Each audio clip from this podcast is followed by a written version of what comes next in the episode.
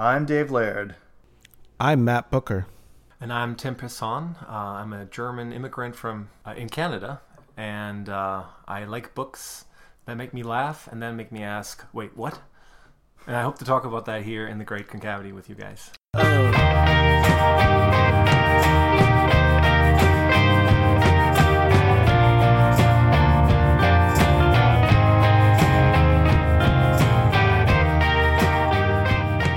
nice. Right on, Tim.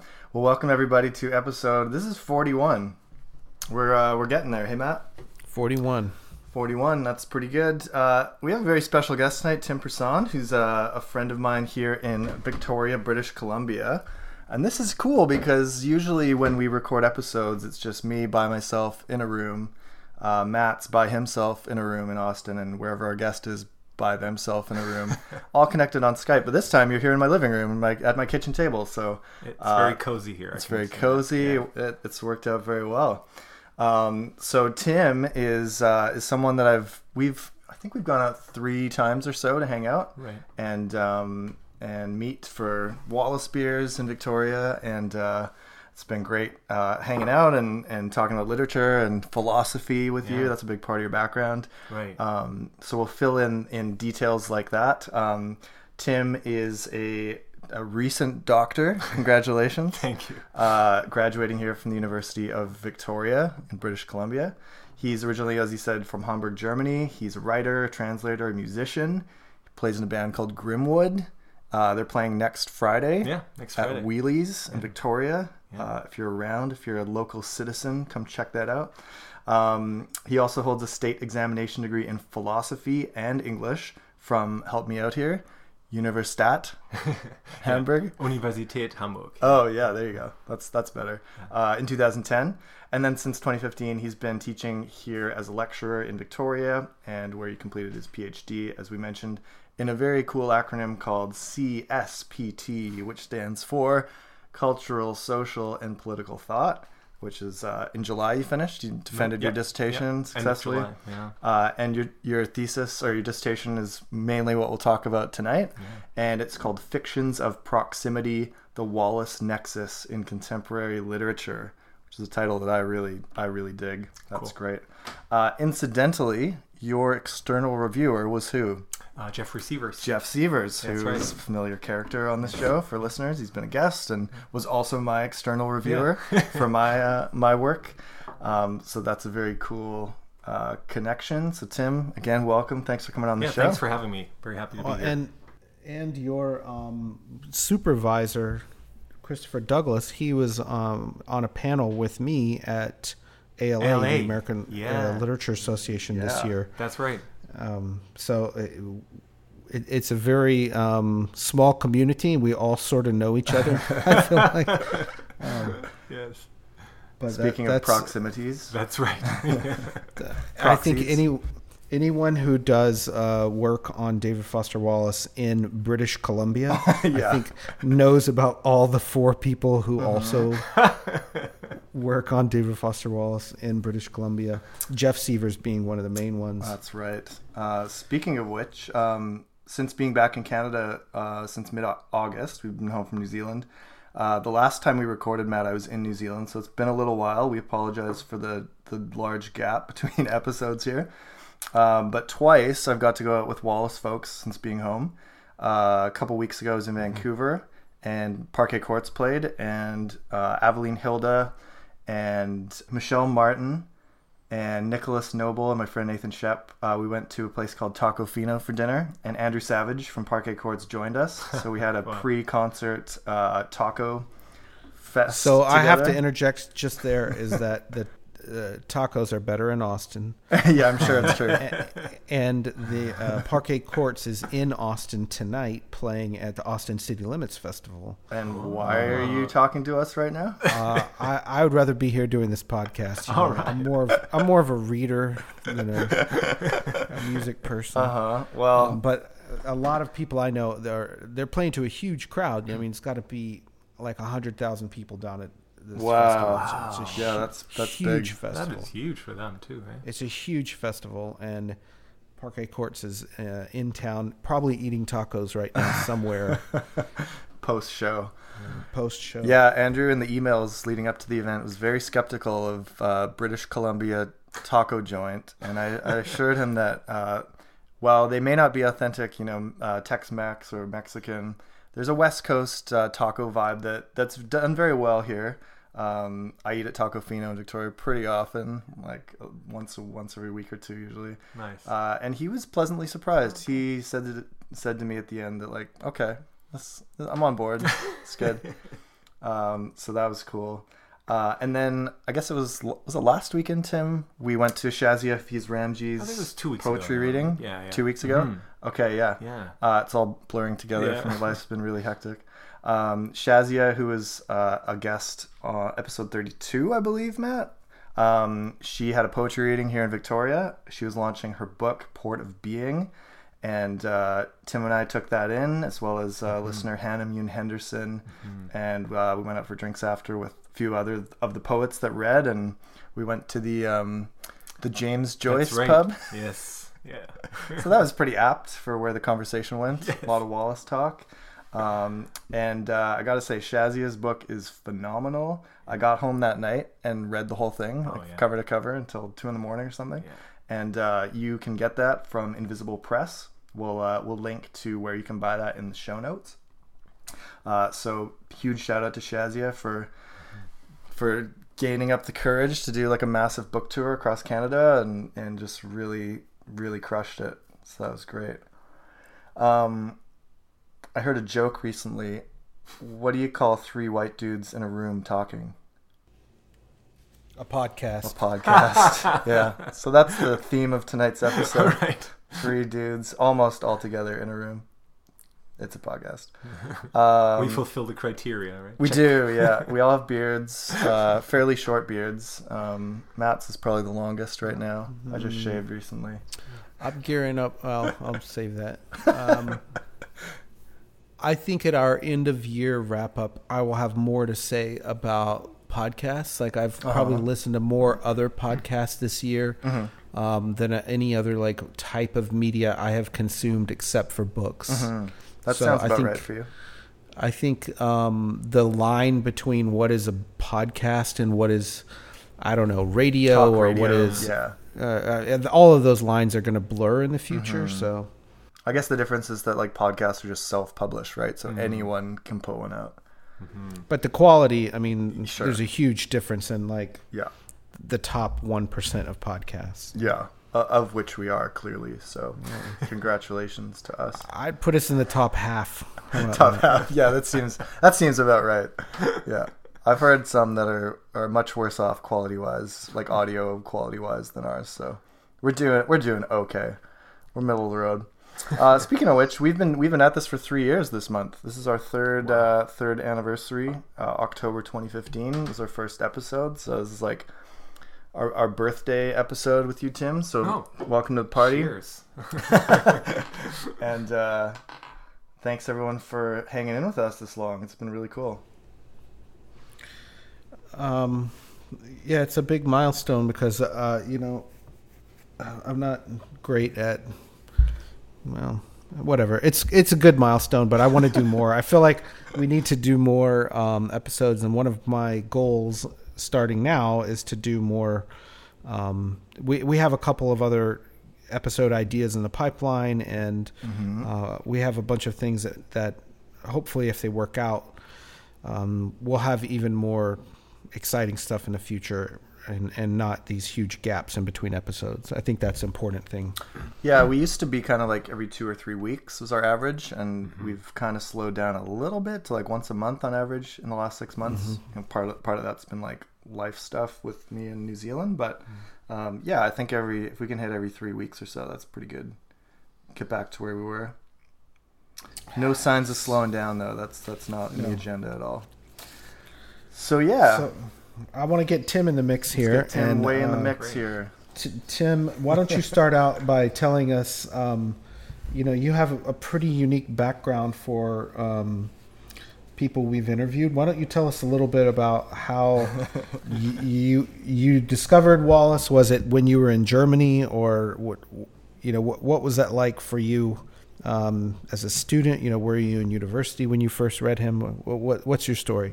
Yeah, I, I uh, thinking about that today. I re- remembered that I had first encountered Wallace in a small German literary magazine or a zine, really just, and it was. Uh, I forget the title, but they published a translation of uh, the the Markson essay together with, I believe, a translation of "Girl with Curious Hair" in German under "Mädchen mit komischen Haaren," and then uh, they also added a few pages from uh, the Markson book from Wittgenstein's Mistress, and that was my introduction to Wallace. So it really kind of prefigured how I came to his work, you know, from a very philosophical angle and Yeah. um, yeah, very much um, along the lines of some of the thoughts he's developing in the Markson essay. Um, so, so that's how I first encountered him, really through this sort of German literary avant-garde there, uh, not through university at all. And then um, I was lucky enough to be able to study in Boston for a year, and I think that was around that time when I actually ended up purchasing Infinite Jest. And as with so many people, it, en- it ended up sitting on my bookshelf for a while. So you weren't walking the streets, uh, Not yet. the territory. No, no that things like came later. I I, uh, I had other things to read, and I I completed uh, that year in grad school there, and then went back to Germany, and then I actually started thinking about uh, reading Wallace, and um, I ended up doing a master's thesis or a state examination thesis with my German supervisor on Wallace too, but. I actually ended up reading Infinite Jest um, on a train ride from uh, Boston to San Francisco. Oh, yeah? Um, halfway through, I got stuck in, in Chicago for a couple of days, and I think that delay just gave me enough time to really get into the book. Uh-huh. so, um, unlike some other people who started but then never finished, I had enough time just sitting around on the train uh, to to actually read it. And Did you finish it on the train um, I left think and started? almost. I think I- I, had 200 pages left after Oh, that. that's cool. That's, Yeah. like, that's like the fastest I've ever heard. Oh well, like I said, I mean, you just sit on the train. yeah, yeah, you had a good situation for it. Yeah. yeah, and then I think the whole Gately sequence at the end. I think I read that a little later. Oh yeah. Yeah, that was um, after that, and then I ended up uh, doing graduate work on uh, on, on Wallace um, here in U- uh, in, in uh, Victoria as well, and uh, decided I wanted to do the dissertation on him primarily, but I also wanted to do a multi-author dissertation, and then just thought, you know, wouldn't, wouldn't it be cool if I just looked at sort of the constellation of people in his uh, proximity or vicinity, or, or mm-hmm. even a little bit more remote, but you know, everything being held together by sort of the idea of it being a large conversation about literature and philosophy, and mm-hmm. yeah. So that's a little bit of my background. And when you were first encountering him, I mean, what kind of other American writers, or what what was mm. your, you know, you know, what what other things were you into? Were you sort of, did he fit well into your wheelhouse, or was it something not really that would initially interest you? Oh, he fit in really well. Mm, I was a huge Don DeLillo fan. Um, Okay. I'd probably read everything by DeLillo after I graduated high school in Germany. My dad gave me a copy of all his books, and I just Really? read the whole, Wow, almost cool- the entire. work. dad. Yeah, cool dad. Thanks, dad. I'm not sure he's listening, but um, yeah. So I was really into DeLillo, and I think that was probably what opened my eyes to Wallace too. Yeah, Just, that's you my know, gateway too. yeah, White great. noise. Yeah, exactly. White noise. Yeah. In particular, Underworld, Libra, and and then the later stuff. I really like the body artist too. It's such a Yeah. compressed little work. But um, yeah, I really I I love DeLillo. I even went to see him read in Hamburg around the time. Uh, and got him to sign a copy of Cosmopolis, and um, so that was really my entry into American literature. Even though that's also what I ended up studying in Hamburg, but it was really DeLillo and and um, you know some other postmodernists. I, Pynchon, I started reading Pynchon, but I came to Pynchon more through Wallace. DeLillo Oh, was yeah, my yeah. first love, really, Yeah. and then I sort of step by step after people had heard that I liked DeLillo, I got the recommendations for Wallace Mm-hmm. and. I remember there was a German literary magazine at the time that had a short piece on Wallace and called him sort of the future of American fiction, and I, I felt like I had to check that out. If That's the future. Sure, you need yeah. to be privy to that. You Yeah, know? if it's Yeah. about tennis and drugs. that's that's pretty up. much it. Yeah. So, did you grow up in Germany? Were you a, a native German speaker? Yes, I grew up in Germany, and then uh, as a high school student, I spent a year in Connecticut when I was 16. Um, And then after that, came back to Germany and then did a year in, in Boston when I was in my mid 20s. Yeah, and Oh, then wow. came back to it was sort of a back and forth over the years, you know, and yeah. So, after you had had read them, I mean, you did you read him in translation, or did you did you get the English? It was in translation, which Oh, is really it? interesting. Oh, yeah, cool. especially in retrospect for a writer like Wallace, where language Uh-huh, matters so much, right? And where I admire the language so much. I, I feel it's interesting that I yeah, my first exposure was through translation. Um, but it didn't, especially because I really started by reading uh, the Markson essay. I, I don't think um, it mattered that much because, it, I mean, that essay, of course, has a very unique style too, but the ideas really were interesting to me at the time, especially the whole idea of literature as a literalization of philosophical themes, and uh, in a way that the philosophy can't convey it because it it doesn't speak to the body and the heart the Right. same way that That fiction can. that fiction can yeah, so um, but then i very quickly um, started reading uh, i mean when i started reading infinite jest i realized you know you have to read wallace in the original right yeah Mm. Yeah, so you've since read Infinite Jest in English? I have I'd- since I'd read it. I've only read it in English. There's a German translation that came out a few years back, I think, by a guy named Blumenthal. Um, but uh, I have not read that actually. I- Blu- Blumenbach. Blumenbach. Thank you. That's right. Yeah, that's Oh, right. so you read Infinite Jest in English the first time, I time, did, but yeah, you yeah. read the Wittgenstein Pl- Empty Plenum in it's just that one German literary Okay. magazine oh, gotcha, that I, okay. yeah, I thought my you hands were on, meaning yeah. that you read Infinite Jest in German No, first, and I was like, I oh didn't. wow, that's fascinating. No, it was Okay, it was cool. in English. Yeah, yeah. Cool. I, I haven't. I, that was the only Wallace in translation that I read. Was that Yeah. first exposure. After that, I switched to the English. Right, yeah. Yeah, that makes sense. So Huh. Ulrich Ulrich Blumenbach, who translated um, Infinite Jest into German, Unendlicher Spaß. That's right. Yeah, exactly. Wow, bravo. Yeah. I, I believe that he also translated The Pale King into German as well. Um, and my my understanding is he did a very good job, Yeah. and he did post on our Wallace email list um, several times about. Uh, you know, asking for interpretations of things that were, you know, Oh, a little less Wow. literal. Oh, yeah, yeah. That is amazing. Yeah. Um, and this this has happened with many translators, just because Wallace does so many, you know, idiosyncratic things that are not really uh, translatable Yeah. strictly. Um, so I think it's always interesting to see how translators deal with it, and usually the ones who put a lot of thought and time and effort into it. Um, you know, end up with a better product. And I know you said in your bio that you have been a translator too. So I wanted to ask you Yeah.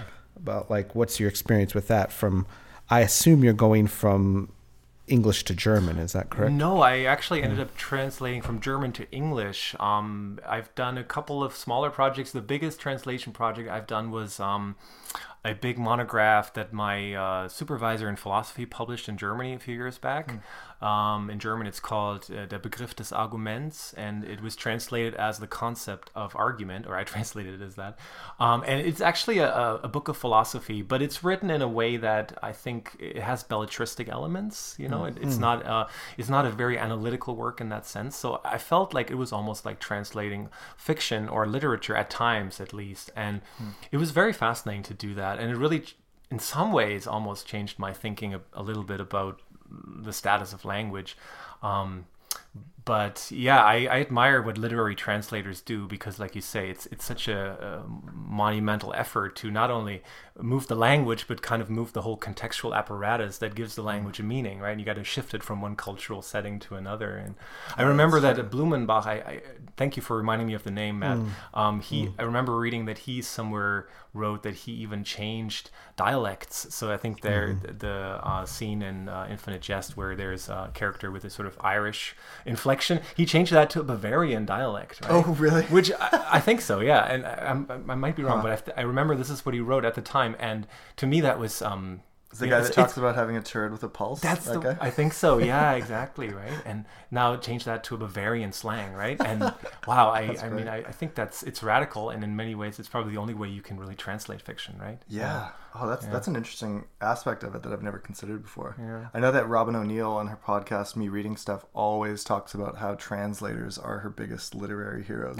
she always is like shouting out like, "Oh, this is by my favorite translator," says his name. Like, Yeah. um, And what it really, Yeah, what, what translating really, uh, in, in some ways, uh, changed for me was to think about um, this this uh, shift between two contexts. And uh, you know, before I was very much uh, under the sway of some you know deconstructionist and uh, phenomenological ways of thinking, in which language is such a key anchor and and door really to reality.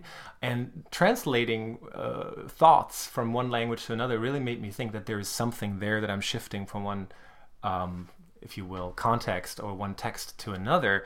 And this something that's being moved there has to be some entity of sorts, right? So Hmm. I, I really felt a, a little challenged in my own ways of thinking about the sort of transcendental status of language Hmm. because if you if there's something you can express in two different languages, that something has to have its status on its own. You know what Mm-hmm. I mean? So I, I felt very uh, challenged in my normal ways of Hmm. of how, how I was sort of raised uh, intellectually to think about language when you when you realize okay when when I can if I can think about how something would be perceived in that one language and whether it would adhere to a standard set up that I have sort of in my head, Mm-hmm. well, then that standard has to express something, right? And so I don't know. I, I really, it's not that I, I really still believe that language has, you know, uh, this sort of door function to how we perceive reality, but it, it this pushed back in my own head, you know, it, it was kind of interesting as an experience. uh, Well, Tim, I believe there's inherent value in that. That's one thing. It's super frustrating where you know there's market demands on translations who can get something published or not. That really Yeah. determines like our whole language's access to that work. Yeah. And uh, th- this, I think, is related also to uh, Wittgenstein's Mistress, right? Where it was it was rejected like 45 Mm-hmm. Yes, times, 54 right. times, Yes. and and you know it was it was really like even the people who thought that it was valuable and important said, "Oh, well, it'll never sell." Yeah. And you know, there's this other part where uh, to be a good translator, you sort of also have to be a savvy business person in some ways. yeah. You know, uh, and it's the same with any mm, writer, especially of experimental literature. But um, you know, I'm I'm deeply. I think we're all deeply indebted to the people who did take the risks. Yeah. You know, and the people who and the translators who who put a lot of effort into. Um, I, one thing we have not talked about on the podcast is um, Bottom's Dream, which is Arno Schmidt. Oh, we've, Um, talked. we've talked yeah, about yeah, it. I'm familiar about that. Um, I've talked about it as like an interesting thing, but like actually talking about the work is almost Oh, impossible. Right. Yeah. yeah. Um, but like the the the kind of work that goes into that, and that's also published by Dalkey Archive, which uh, you know John O'Brien, who is still the publisher of Dalkey Archive, um, and Steven Moore, who was an editor there for a long time, really brought in Wittgenstein's Mistress, and those guys are both still around, and I hope they're still uh, listening to this podcast. and um, I, you know, we're thankful to them for like being the ones to actually put money, um, you know, next to an important work of art, mm-hmm. Yeah. which, you know, to me it just points up like what other things did not get published because they were not funded. Right. Mm-hmm. Um, but I'm really curious about going back to your take on encountering Markson and Wallace mm. together mm. in a sort of philosophical context. Can you give us a little bit about like where you were coming from, from like a philosophical point of view at that time, or Yeah, now? absolutely. Um, mm. Well, I guess then, as now, I I was very much a Wittgensteinian. Uh, that's sort of my own um, introduction to philosophy.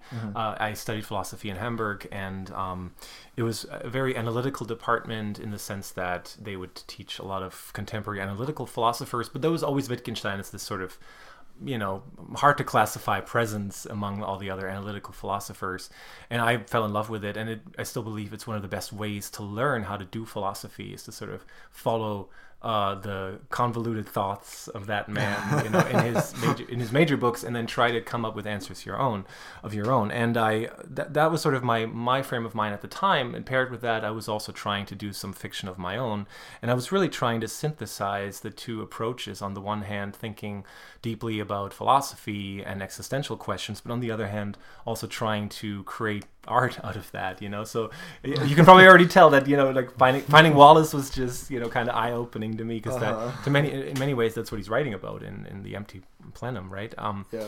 but my my own uh, yeah i think that was my introduction to wallace this idea of how can we literalize or fictionalize or dramatize these philosophical questions um, in ways that make them an experience rather than state them as an assertion, right? So um, I was very intrigued by his approach of literalizing, um, as he calls it there, uh, the the the, uh, the theoretical axioms of the Tractatus and and turning it into um, yeah, a, literary experience that can help you um, understand the kind of metaphysics and worldview that Wittgenstein is trying to outline there.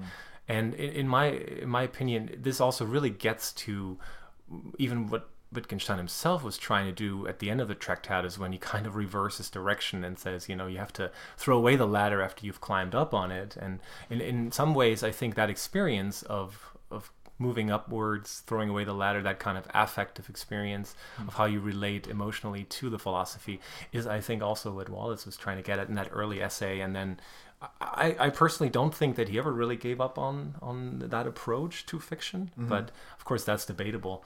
Um, the Bermuda system. yeah, yeah that's a- even before, right? yeah, Yeah, yeah. totally. And people, uh, he has called that a dialogue between Derrida and Wittgenstein Right, too, right? yeah. So it was always already there. I think.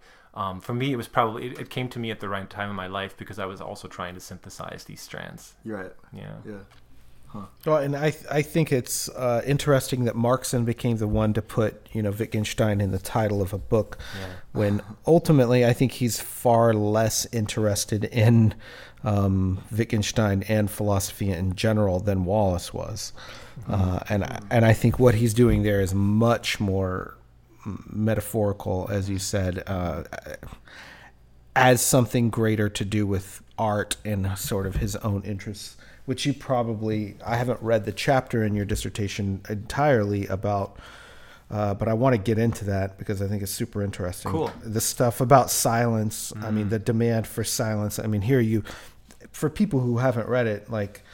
I don't know if you can give us like a one minute summary of what what what is that book about, but Yeah.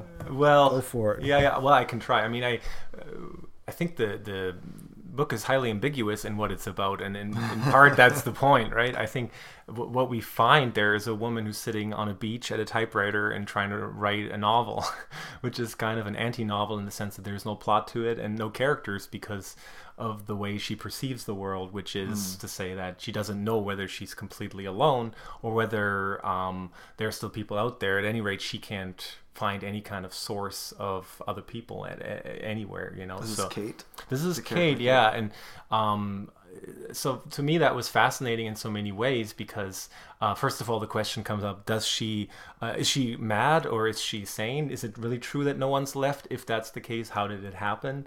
And and I think uh, the ambiguities of the text, uh, the text never really clarifies that for us. It sort of It's like a disseminates. post-apocalypse. Yeah, exactly. apocalypse Right. It has a bit of a post-apocalyptic Huh. uh, tinge to it, but then it, that that never really plays out, except in the sense that the world is empty and all is left is just objects, you know, and, and Okay. even animals are sort of, um, in most cases, an illusion, and she never gets Hmm. any kind of another quote unquote soul to uh, relate to. Hmm. Um, and and I found the ambiguities to be quite interesting, um, and and I think Markson in an interview himself said that uh, this way of writing allowed him to get at much more multifaceted question of, of reality and how we can be certain about reality than he would have been able to dramatize in the way he first started out doing the story because he first wrote a I think about 125 pages of a more straightforward kind of a post-apocalyptic narration, you know, like what's going on, and and um, after that he discarded that and just jumped right into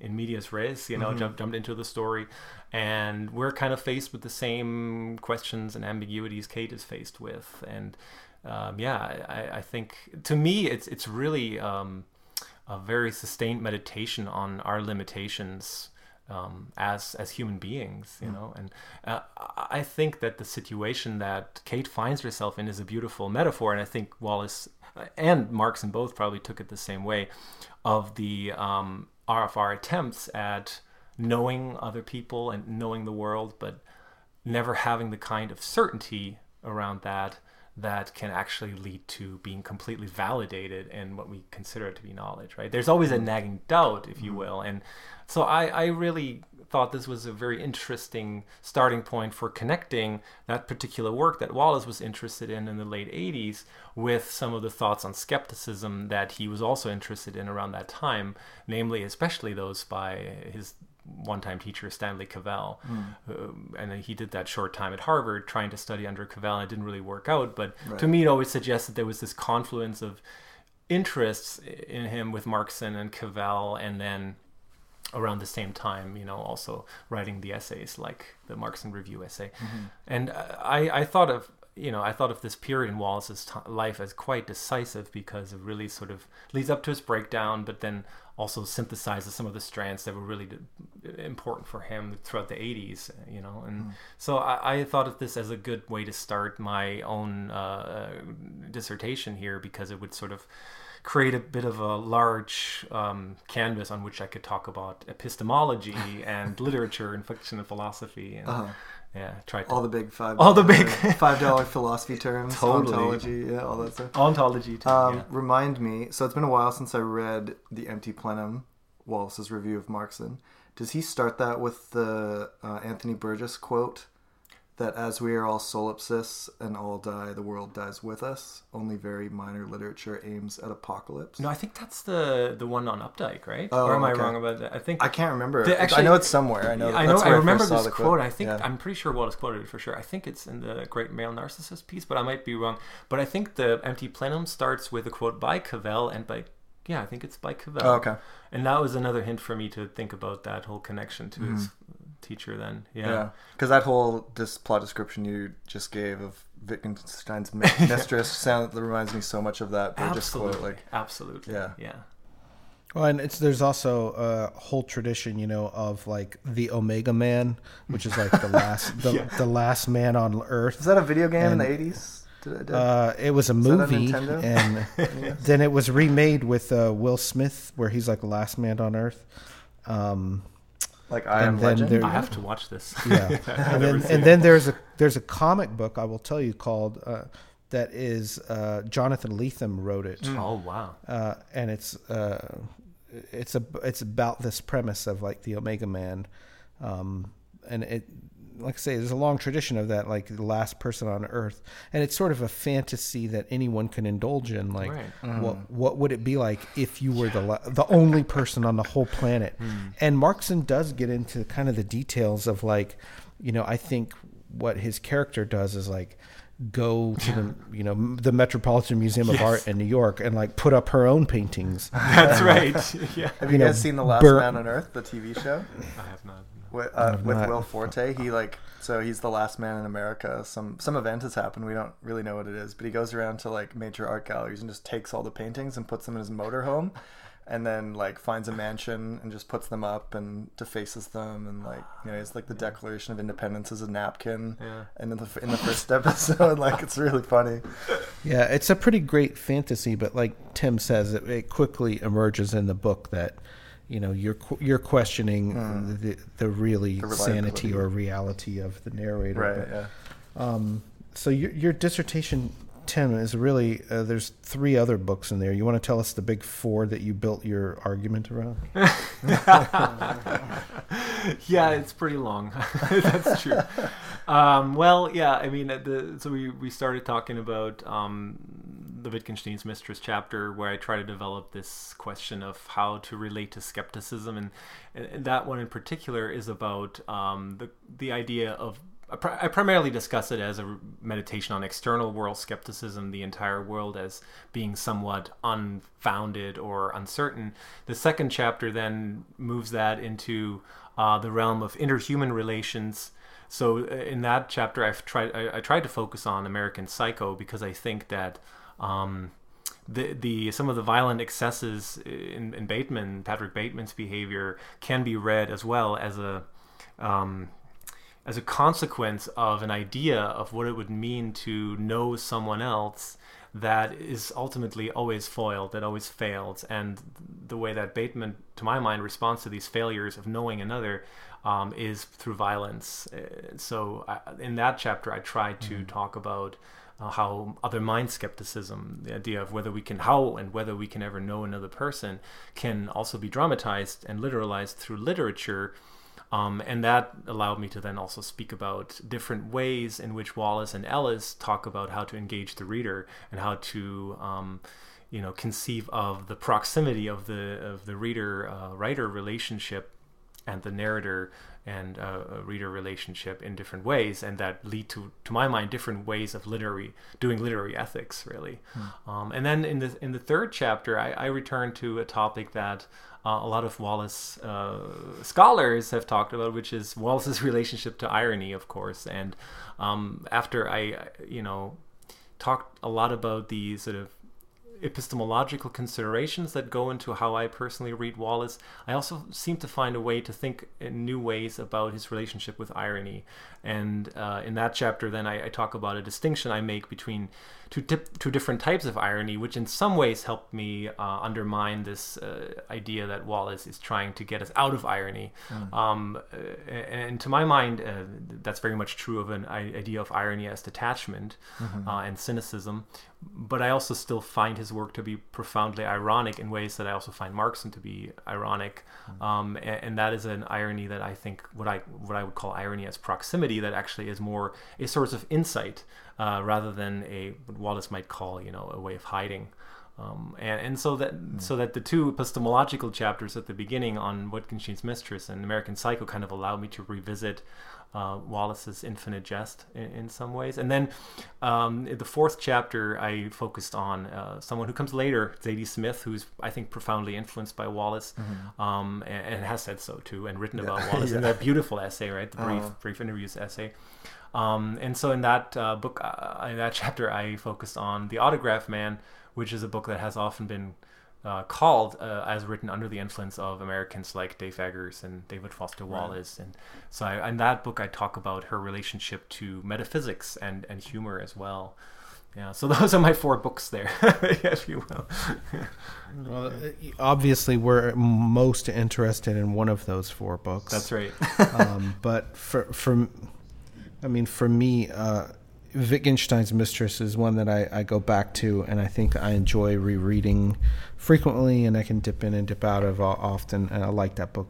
Yeah. Uh, as as a sort of standby. Yeah. Uh, I don't have a lot to say about American Psycho or the Autograph Man, but I, I do have a question for you about the Autograph Man because um, I heard an interview with Zadie Smith maybe two years after that book came out, and she I felt like she was sort of disowning in the book oh, and the way that Wa- that Wallace sort of disowned Broom of the Broom. System. Oh yeah. Um, and I think it's interesting that, that was his first book and that was her second book. Yeah. But I think there's some parallels and towards their, I don't know if it's truthfulness or honesty or authenticity in those books, but it's something that feels off to me. I was wondering if you felt that. That's interesting. I yeah. um yeah, I don't what I remember reading was that she I forget which essay this was. It's in her first essay collection.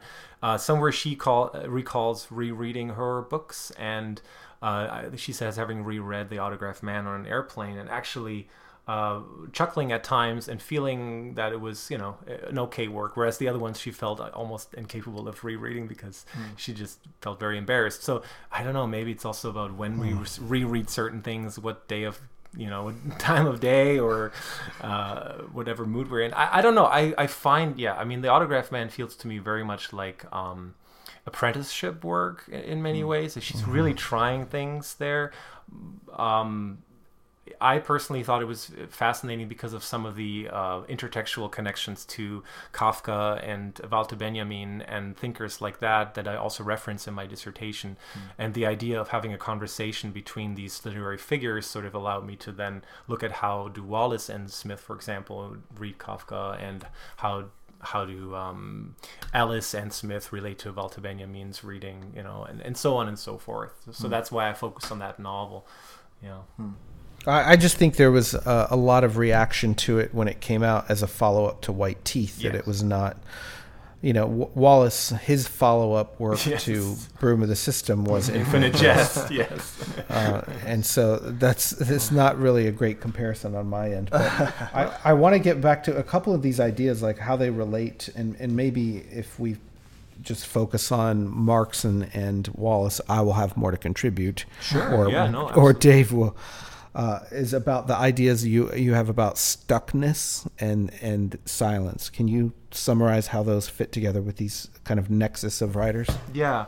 Um, so, so the whole idea of silence um, basically allowed me to contextualize uh, this group, or maybe even this generation of writers, um, in terms of literary history. I think so. What I tried to do, especially in the introduction, was to be very uh, careful and, and, and, mindful of how these figures uh, think about silence in their works, and I, I on the one hand, I think my first exposure to thinking about silence here was through the uh, Markson essay where Wallace really talks about the what he calls the importance of silence uh, and uh, how the book uh, doesn't speak loudly but sort of whispers and mm. um, uh, is very indirect in the way it's trying to make its points.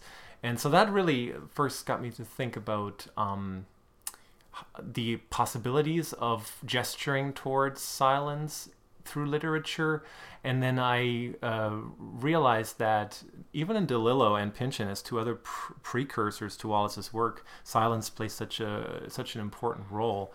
Um, on the one hand, in End Zone, the silences of the desert that Gary Harkness is wandering through, and then in Gravity's Rainbow, you have the, the, the silence even at the very end of the book when we're mm-hmm. supposed to hear uh, the group of people chiming in, but that's the end of the book, right? And um, other moments of silence in that book also really stand out. So I, I, realized that there was this interest among these early postmodernists in, on the one hand, silence as something that is, as Wallace writes in reading uh, End Zone, horror. There's something really horrible mm. about uh, mm. um, being faced with the undifferentiated chaos that can be silence, right?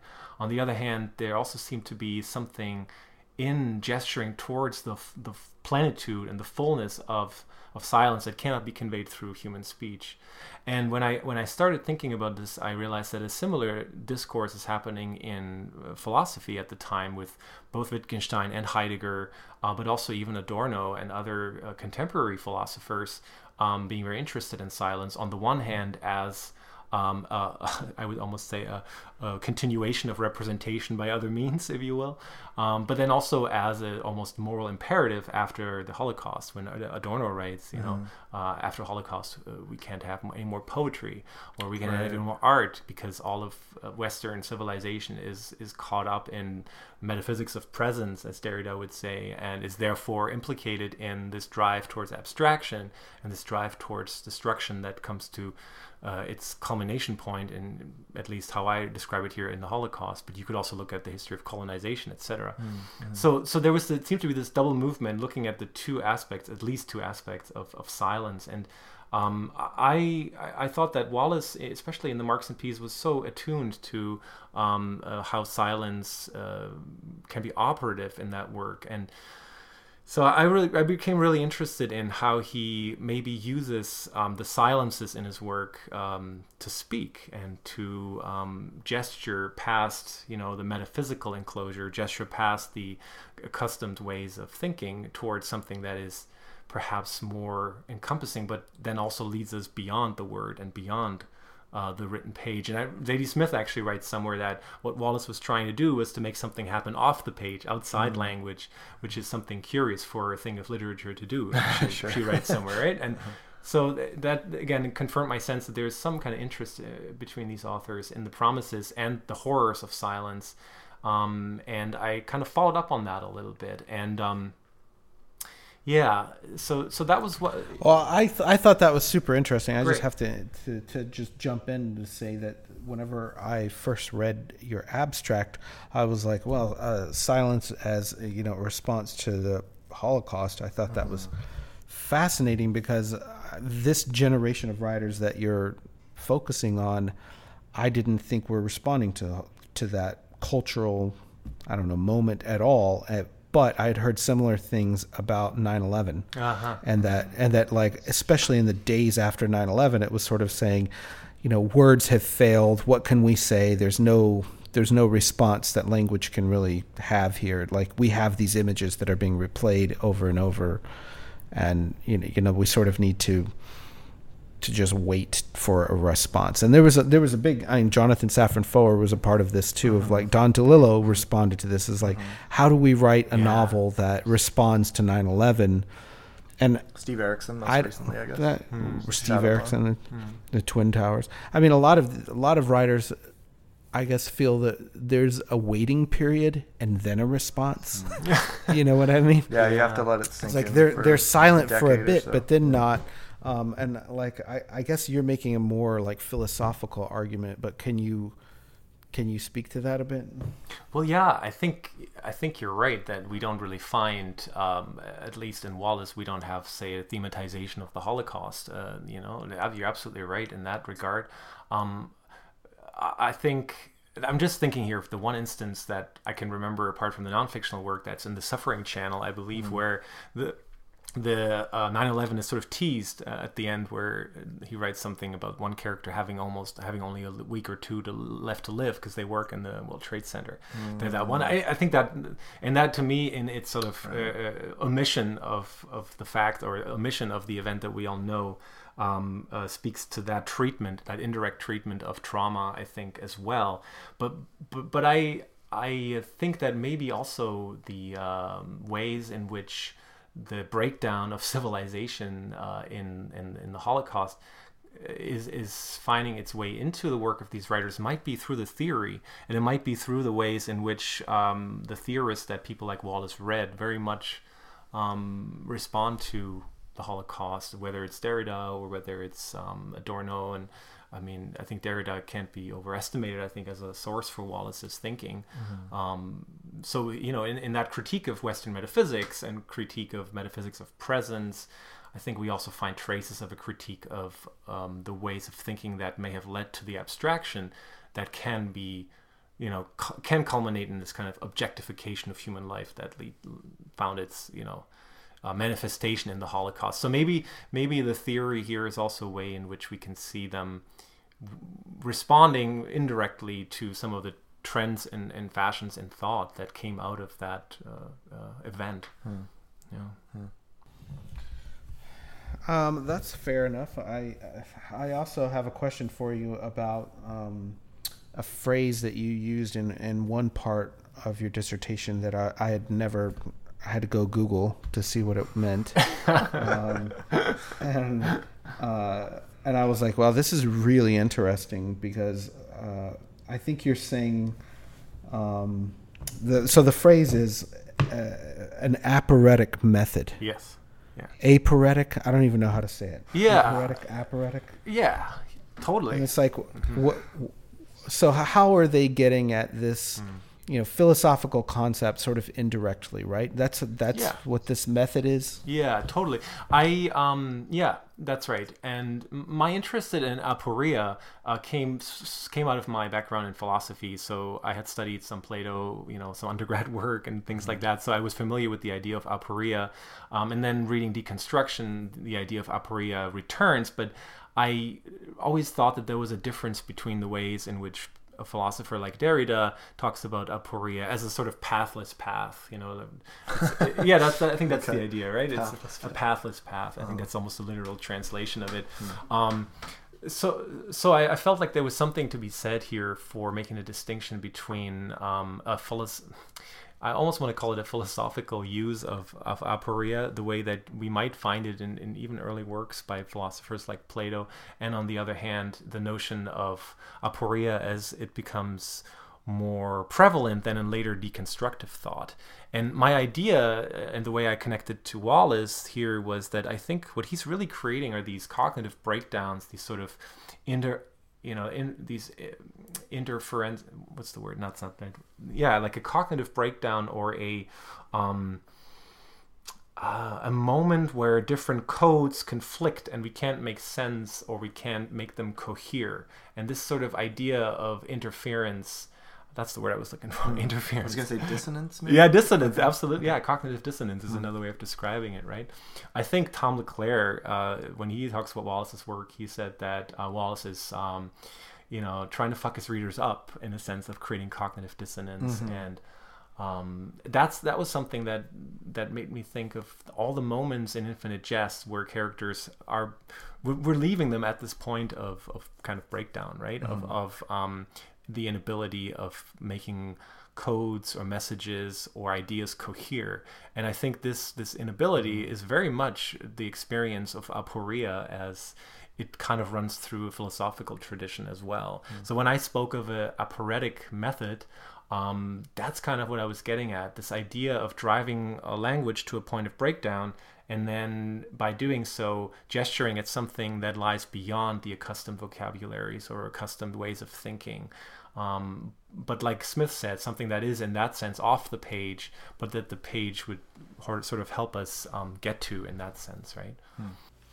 Well, and that makes me think of how you know Wallace originally wanted to open Infinite Jest with that scene of Hal and the professional, the conversation. professional mm-hmm. conversationalist, right? And like language is broken down, uh, the inability to really communicate, and he's at a sort of impasse with his father uh, in in a verbal sense.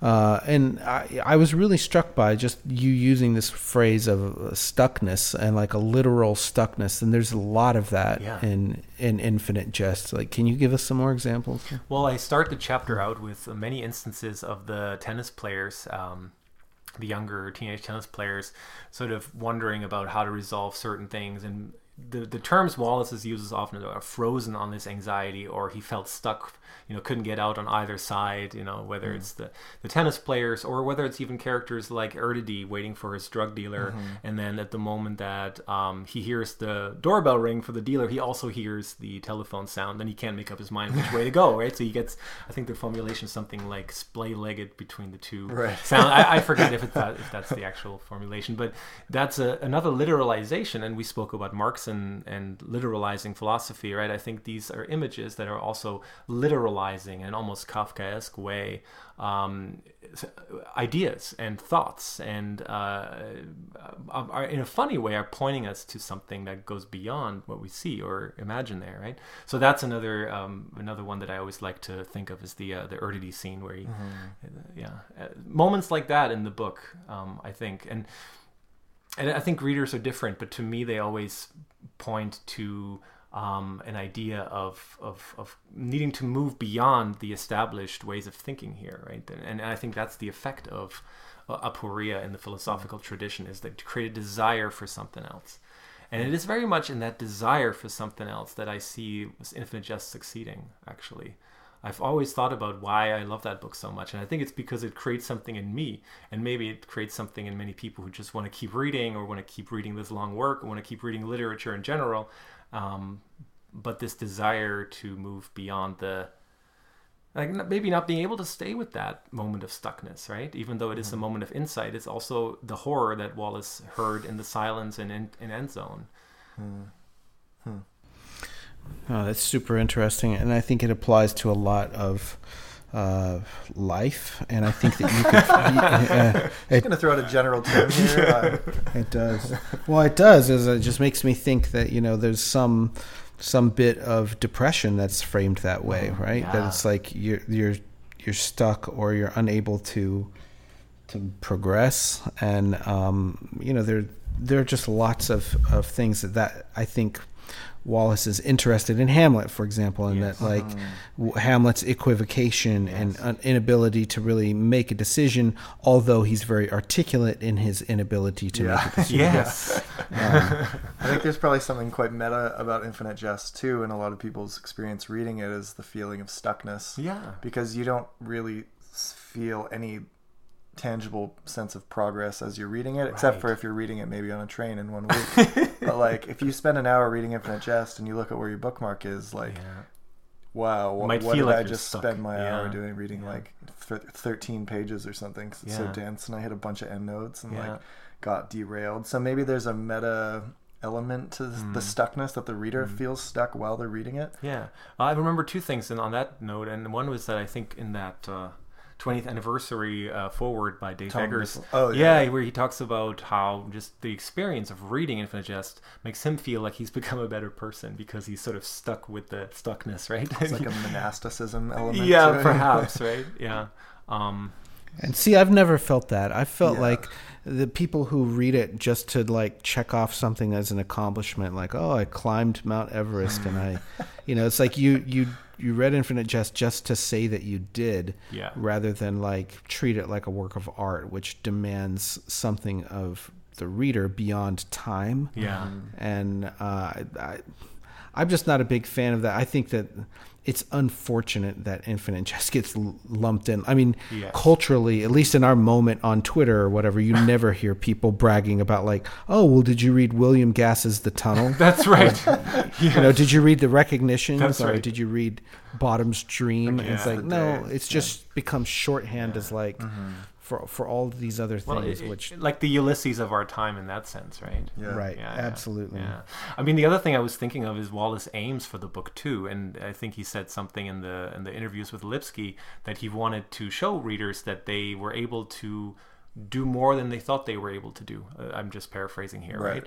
And to teach them something about their own willingness to engage and their own willingness to um, be committed to something, perhaps, you know. And in that sense, I think. Um, the book kind of tricks you into that, right? It is in that sense the failed entertainment that he wanted it to be, right? Yeah. it- because it's so entertaining, even though it doesn't really lead to that kind of moment of epiphany, right? Yeah, Yeah. it doesn't have that epiphany, but um, it does teach you something about yourself. At least that's I think what Wallace was trying to show in a sense, right? Yeah, Well, and I think I've said this on the the podcast before, but it's like, um, in a way, I have been reading this book for like twenty years, yeah, and it's like it's like I have never stopped really reading the book, and like if you treat I don't know engagement with art, not necessarily this book, but I think in general, um, then it makes me think of this other thing that I'm going to throw out there from a philosopher named Kieran Setiya. Uh, and he wrote a book about like dealing with a midlife crisis through philosophy. It's called Midlife. Okay. We'll link to it. But what, one point that he makes in there is that like you should seek out activities that are what he calls atelic, meaning that they don't really have telos. an end. Mhm. A telos, Right, right? And they don't order. they don't really they don't really have a goal or you know like if you read Infinite Jest and then you finish and you close the book and you walk away, you're like, hey, I did my goal. Yeah. I did it. But it's like if you look at it differently, it's sort of like I look at it like hiking. Yeah. Like you, you can never really be done hiking. Right. Like like you can hike today, Yeah. but then there's another hike to do tomorrow, and like you can never really be the best at it either. Yeah. It's sort of like you just do it. And there's a lot of things like this that he says in this book, like gardening, like Like uh, golfing golfing. or, I mean, Tennis, for maybe. some people. any, anyway. a lot of hobbies, you know, Right. anything that's just like a recreational hobby, but Right. like hiking is a good example, kayaking. Um, like you just go out and do it and have fun. You don't think like I'm gonna. I'm gonna con- conquer this thing. Right. Um, and there's a sort of like stuckness that I think as an adult, maybe in midlife, you you sort of plateau at things. And so I think about this with Wallace's writing a lot, where like, you know, did he? F- I think that he did with the Pale King um, feel like, you know, was he stuck or was he uh, unable to progress? Yeah. Um, so I, I think that the fact that you focused on that was super interesting, and then tying it back into silence, I feel like that is a huge part of what Markson is doing in pretty much all of his work uh, after Wittgenstein's Mistress as well, Yeah. uh, which is a lot about solitude and how it relates to silence, solitude and straight up just loneliness uh, which also c- comes across pretty strongly in Infinite Jest. So, um, the the demand for silence, though, I mean, can, I've, I'm not sure that I totally have that down. Would you mind going back to this a little bit about like, I don't know, with metaphysics or aesthetics? I feel like I'm missing some some piece of the puzzle here. Well, what I was thinking there, it is it is part of this um, philosophical trend, really, in the second part, coming out of the first part of the 20th century, um, to uh, think beyond the established ways of thinking that, in the thinking of some philosophers like Derrida or Adorno, or you know, some critical theorists, have led straight to the kind of reification and objectifications um, that lead to the concentration camps. So for these people, um, the, the the whole civilization is in a sense has become um, invalid because of what it led to in the camps. Mm. So so uh, that's kind of what I'm thinking of there. This demand for silence, this sort of um, um, inability to say something, if you will, authentic or uh, mm-hmm. non uh, that something that is not caught up in, in, in the metaphysics or the ways of thinking that in their thinking really lead directly to objectification and dehumanization right? Um, and, and, so then that's that then leads to the whole trend of post metaphysics in, in 20th century philosophy. And so many philosophers really try to to think how to continue philosophy through the figure of silence uh, and ways in which we can show what cannot ordinarily be said you know so so even in, you know so in, in derrida for example you have these uh, you, know, you know infinite permutations of phrase and returning to thought and returning to certain ideas and and by m- multiple ways of of um, challenging something and making it more and more complicated he's really trying to i think gesture past what he's actually saying in plain language you know even in even in nietzsche you you find things like that where you continue to speak in a certain vocabulary even though the consequences of your own thought have already propelled you beyond that hmm. but you still have to speak within language and language the way we use it for these thinkers at least is always already caught up within certain ways of thinking about reality. And and so the demand for silence is maybe a demand for more authenticity and representation hmm. right? So that that's sort of what i was thinking of there. Well and it made me think of a tweet. I don't know if you saw that any of you saw this the other day of someone saying like you know it's sort of a shame that no writer is really up to the task of like synthesizing the current moment in history yeah. and like do do you see some of the same parallels with like sort of right wing fascism being on the rise again? Wow, that's such a good question. Um, I mean, I, what it makes me think of is actually the Engender interview that you posted um, mm, yesterday, Matt, uh, and Wallace's no. way of thinking about his contemporary moment in 1989, and seeing that no new way of thinking about the present had arrived and he uses a heidegger quote actually saying the gods have uh, gone away the gods have not yet arrived or right. something like that yeah. right which is to say that the old ways of thinking are gone there have been discarded devalued but we also haven't come up with the new ones yet mm. and and i think this is a situation that he found himself in in 89 and yeah, for sure. I mean, um, it, the whole phenomenon around uh, Trumpism, etc., in many ways is a problem of representation too. I think because we seem to be feeding into the phenomenon the more we critique it, right? And so that I also don't know the answer to how to do that properly, but. Um, I think that um, if you're on the cutting edge of your time, you probably will find yourself sort of uncertain as to how to move forward. Yeah. Well, I think it's a sense of like frustration and that, you know, the inability of, I don't know, the typical cultural critique that people, uh, you know, who have had any sort of academic upbringing, um, it's inadequate. It's inadequate to respond to like political reality at the moment. You know, yeah. when when you're when you're pressed for, you know, what do you what would you do in in this scenario, a lot of people I think are are finding themselves incapable of the task. Yeah, and I think that's a really frustrating yeah, feeling, and you know, not wanting to wait until that silence, like not wanting to wait until things uh-huh, progress uh-huh. that point. But yeah, I, because there's an urgency yeah. to what's happening right now. Well, right? absolutely, and this is sort of the urgency I see at the at the center of the the Wallace nexus that I try to describe in my dissertation too, which is this tension between, on the one hand, like you like you said, Matt, what, or what you call the demand for silence, and maybe as a way of staying authentic. But on the other hand, the the pressing need for speaking, the absolute impossibility of staying speechless, right? When you're writing a novel, and you're writing a novel, so that's yeah. by itself an ironic enterprise, sure. right?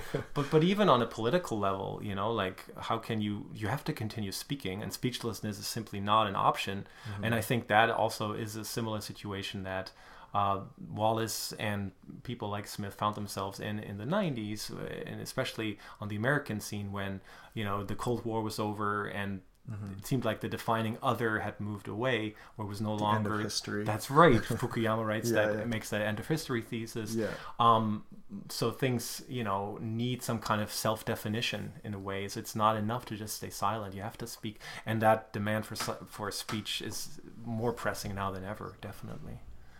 Well, and I think you you get it right in your dissertation, and in, in that the response that you know maybe falls most directly with writers is this indirect response, right? Yeah. It's not their it's not their role to all of a sudden swing from political you know polemic to polemic. It's it's an indirect response that's supposed to change thinking in a way that that political speech can't do. Yeah, absolutely. Uh, so e- even though it's a response to political speech, it's this other thing which maybe you have a good name for it that I've missed it out, but something about I don't know humanism, it's humanizing I- ideas and thoughts that are that are indirectly related to those. Con- Morphizing, maybe? Yeah, yeah. Well, absolutely. And I think it also brings us back to uh, the idea of literalization of thought that we started out with, and this idea that um, there's something there that fiction and that literature can do about making us feel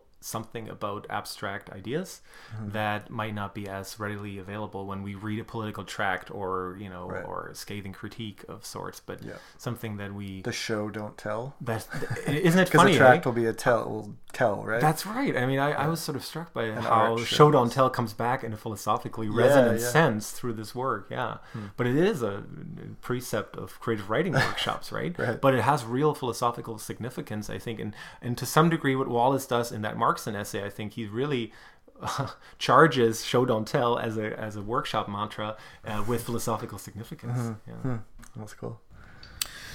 So the minute any writer finishes a book, the first question anyone asks them is like, "What are you doing next? What's next?" So you ju- you just submitted this dissertation. Uh, what's next for you, Tim? Well, um, I'm still teaching here at the University of Victoria and uh, want to turn this dissertation into an academic book. And so, what I hope to do the next year. In a Uh-huh. Heard of Bloomsbury? Yeah, exactly. He's pretty into these Wallace books. yeah. So I, I hope to be able to, uh, you know, turn uh, the dissertation, which was written for a committee, to a, into a book that's hopefully written for more than four people. Maybe And- 14. Yeah, maybe 14, Yeah, that'd maybe be nice. 20. That'd be better than four, right? But I was happy that you guys already read it in addition, so that makes it six at this point. and That's Uh-huh. pretty good. Um, but yeah, that's What- that's my plan. What are, what are you teaching? Tell us about your, your Oh, class. this is good. You're gonna Right. Like this. um, so I right now I'm teaching an intro class to just academic reading and writing, but next term I'll be teaching a 400 level course here at UVic on uh, contemporary American fiction. Um, so that's something that uh, you know I'm very excited about, and I just put the syllabus together, and we'll be reading um, some of the classics. We'll be doing Toni Morrison and of course White Noise by DeLillo, but I have also um, assigned the Wallace Reader, which I think is a very handy uh, book to teach Wallace because I was very uh, reluctant to assign Infinite Jest for the reason that you know, like we said earlier, it's just so long, and I didn't want people to jump off. And so now what I hope to do is to really make that reader the cornerstone of my class and um, do short stories, do some essays, um, and and give people an idea and, and, excerpts from the novels as well, Yeah. uh, and give people an idea of what Wallace is about and his relationship to some of the other people in the class, and hopefully then after that they'll be uh, excited enough to pick up Infinite Jest and the Pale King in Yeah, their yeah. entirety. That's going to be my pitch at the end of class for sure. Yeah, totally. Like uh, book club in the summer. That's right. Yeah, hang yeah. out and go Or you can do beers an online reading with Shazia, right? Yeah, totally. Yeah, who's done it three times? That's right. Guiding. Yeah.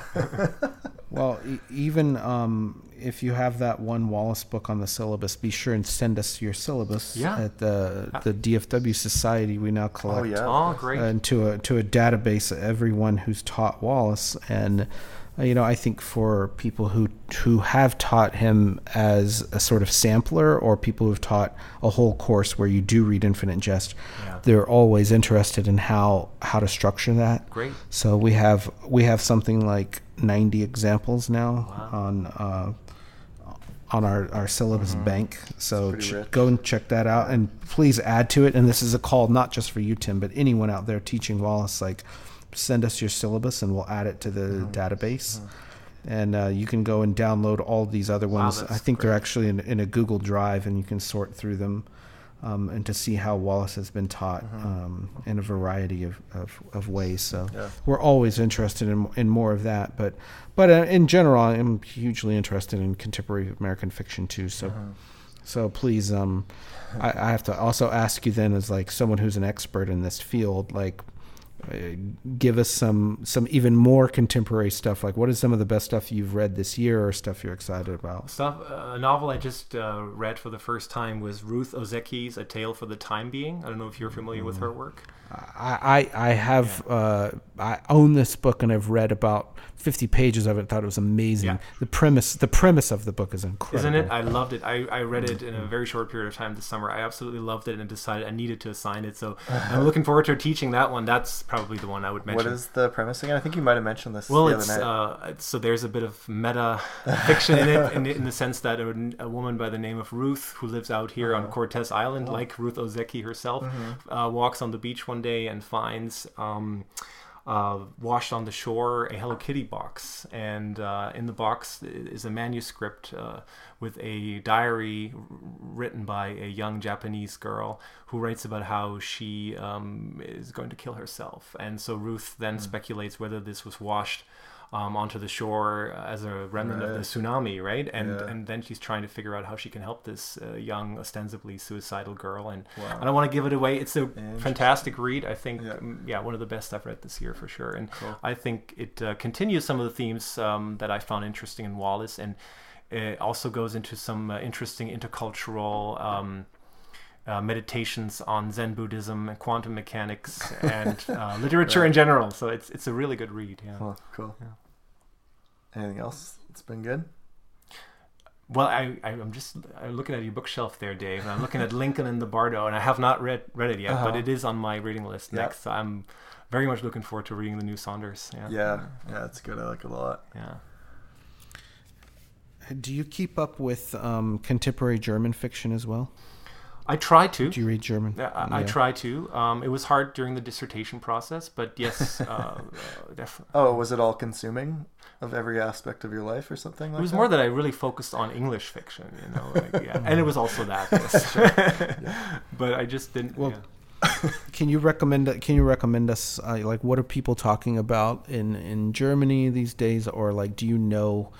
Uh, especially for someone who hasn't been translated into English yet, I'm always interested in any tips for that if you have any. Yeah, I I'm like I said, I'm not in, really up to date on what's the newest uh, on the German scene. Uh, a German writer uh, that I've been fascinated with is a woman by the name of uh, Juli Zeh. She has a couple of really great novels out there. I am not sure if they've been translated at all, but she's she's quite good. Yeah, Juli. Zeh. Can Can you spell that last Uh, name? J U L I, and then the last word is Z E H, and her last name means toe in translation.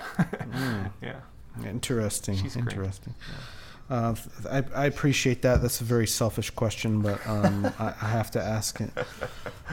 Um, your continuing interest in, in Wallace, is there any? Um, I'm curious if you have any any other uh, sort of academic avenues to explore. Or are you looking to other horizons? Well, one thing I want to do is extend the Wallace Nexus a bit for the book. So I'm looking Mm, I was at ask about this, yeah, yeah. I'm looking at definitely including a chapter on Tom McCarthy. Um, uh, this was something Jeff Severs recommended to me during Mm. my oral defense, and I'm looking at that right now.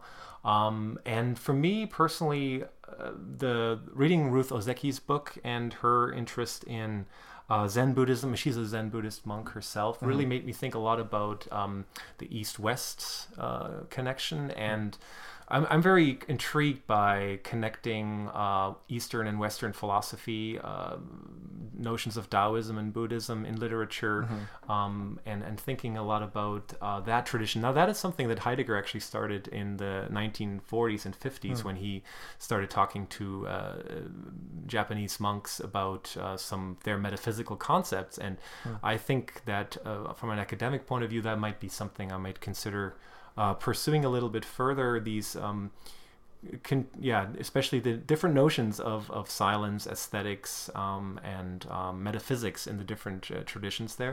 On the other hand, I'm also really intrigued by uh, a lot of the academic work that has come out recently as a part of the sort of economic turn in um, uh, literary studies Like and Severs's book. Severs's book, I yeah. think, is a fantastic example, Mm-hmm. yeah, of that. And I'm cu- really curious uh, about that and want to read up more. Um, you know, Mm-hmm. hopefully, maybe I can put together a postdoc project on that. But thinking about neoliberalism, I think is just something is hard to avoid in our time and Mm-hmm. age, and I'm curious how literature responds to it. And there's been so much great work on that. Hmm. So yeah. Cool. So Tim, for someone having worked on this project for what, like three, four years, yeah for someone having than that. yeah, longer than that. So someone who's read your dissertation in its entirety, what's kind of like, what's the primary thing that you want them to walk away uh, sensing about your contribution to to the discussion on Wallace?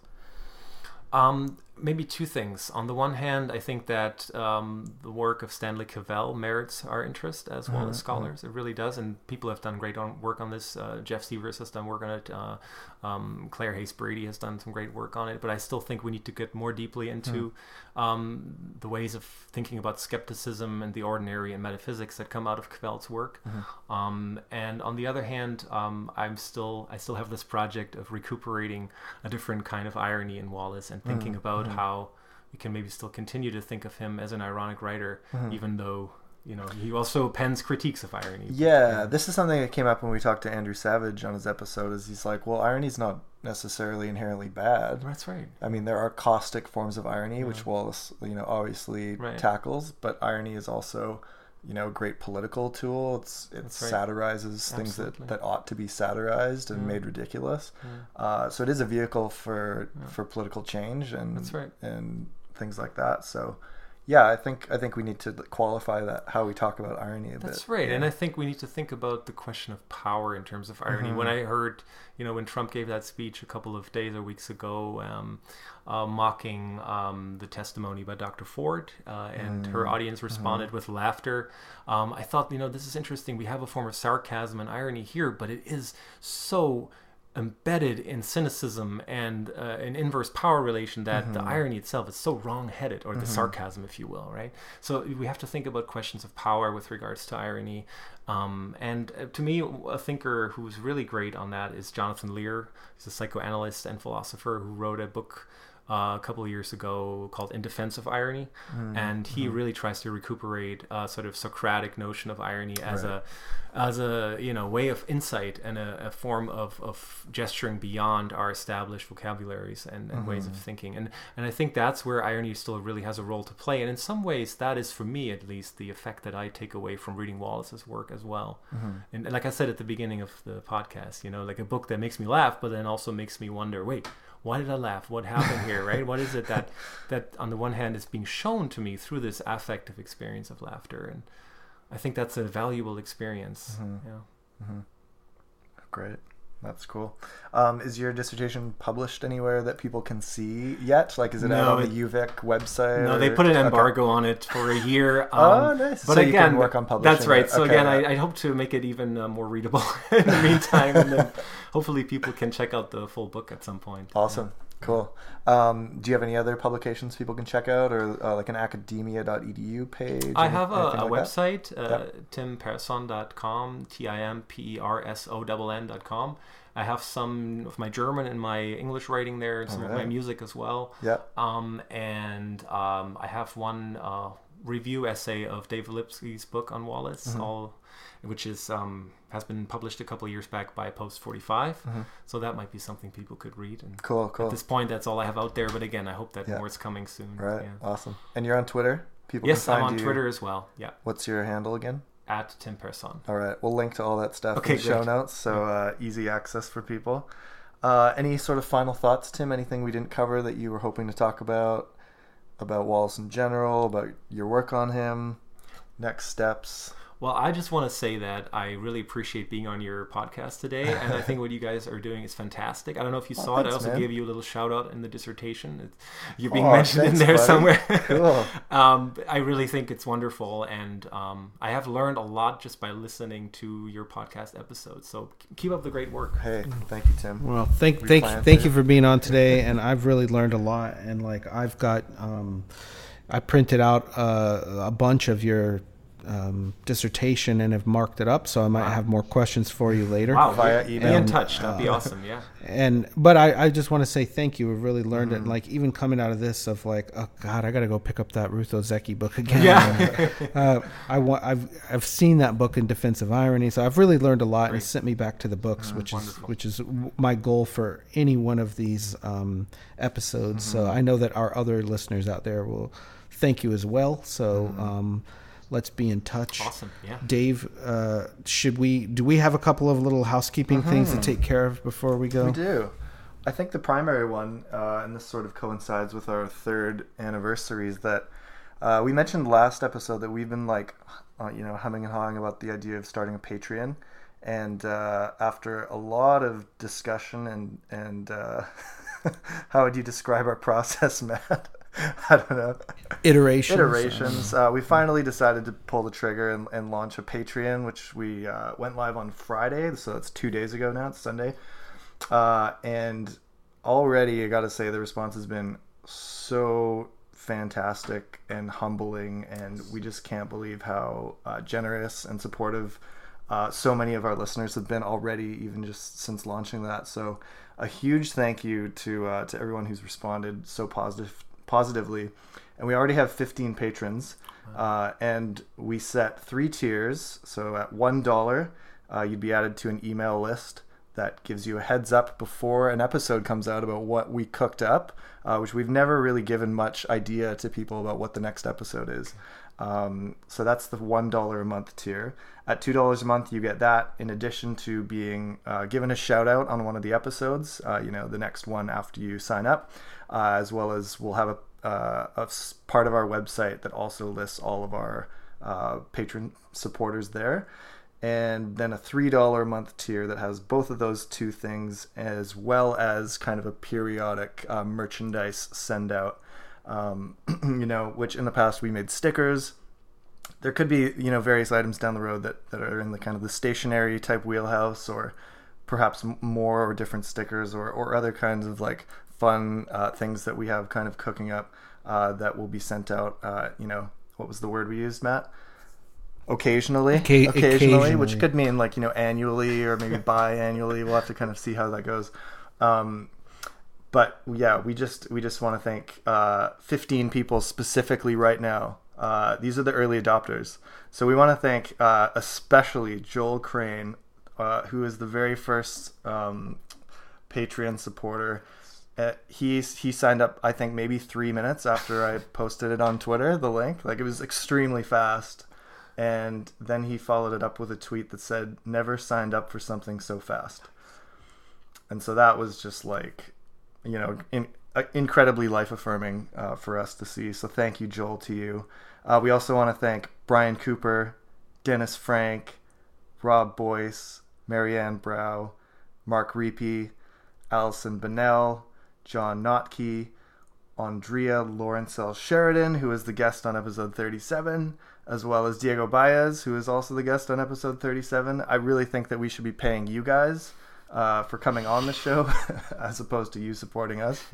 Uh, we want to thank Jackie Reimer, Amago Vasquino. I hope I didn't butcher your last name there. Uh, this is a fun one. Bo Butler, who is the host of the Pynchon in Public podcast, with whom we've had uh, a notable podcast beef over contemporary American writers. Uh, I, I messaged him after saying that I was putting down the Trident, just going to shelf it until you know a Delillo podcast came out that we could beef with, uh, or or maybe a lot worse, like a Franzen podcast, and then I'd pick up the Trident for sure in that case. Yeah, Um, call me in. Call me. we got Tim's like backup. Uh, I might have to go into hiding after that. Actually, a Don DeLillo podcast would be amazing. Please, someone start putting that out. I will listen to that all the time. Uh, we want to thank Esther Zapata and Michelle Sep- Martin. Cepeda. It's gotta be Cepeda, yeah. Sorry, Esther. Thank you so much love, to you. we love Esther. She's Esther's she's amazing. our favorite. Yeah, Esther's presence on Twitter has been. She discovered the podcast what like six months ago, Matt, and binged every episode in like maybe three weeks, a month, two months, like really quick, and was so effusive on Twitter about every episode. She She's an amazing writer. Everyone a go follow her. journalist, yeah. It's I think it's uh, Esther J Cepeda at uh, on Twitter. Go follow her. we'll, She's we'll amazing. link that as well. Um, and so those 15 people, you're they in the last two days have become uh, supporters through Patreon. I want to thank them so much. Uh, their names will go on the website as well. And uh, any future people who you know sign up for whatever those tiers I mentioned, uh, you will get a similar shout out on a future episode.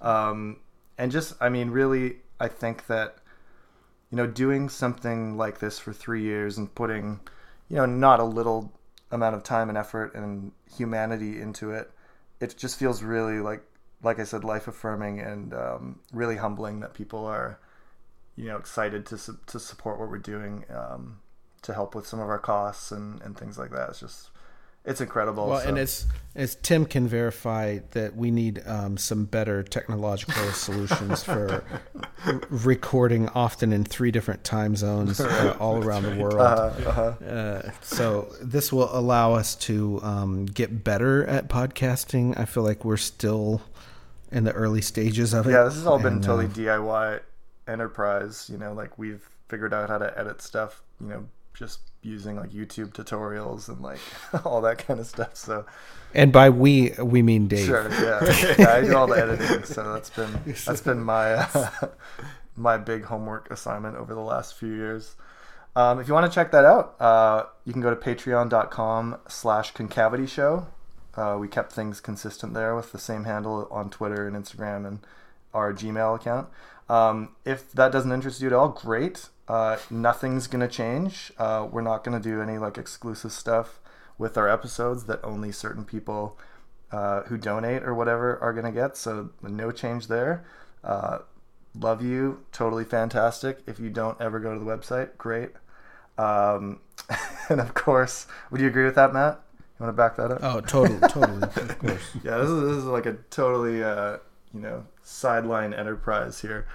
Um, of course, we always want to thank Robin O'Neill for her her amazing artwork and as our podcast icon, and of course, always to Parquet Courts and Andrew Savage for their song "Instant Disassembly" as our intro and outro musi- music. And I gotta say, special shout out to Andrew, super cool guy to hang out with in person. We had a great time just talking about, you know, the Me Too stuff. How do we think about Wallace in that in that context? He had some really good thoughts on that. Yeah.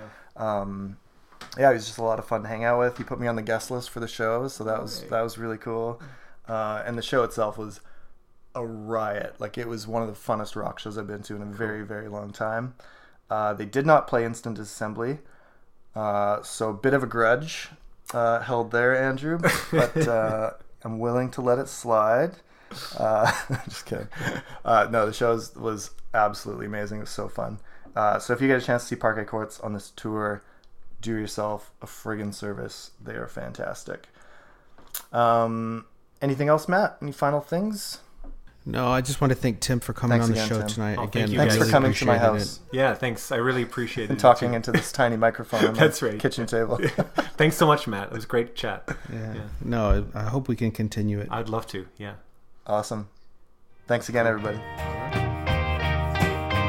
Turn on the white noise murmur of the AM band and the last classic rock band's last solid record. We got an hour, 26 minutes and a half. Sweet. That's great. That's a really sweet. Yeah, is that a good length? That's a great length. Nice. Yeah, sometimes We'll, we we'll get edit that like- down to about 11 minutes. We'll get down to about. That's our recurring joke that we say to guests after we finish is how much we're gonna butcher and then just absolutely take everything savage. out of context. Yeah. yeah.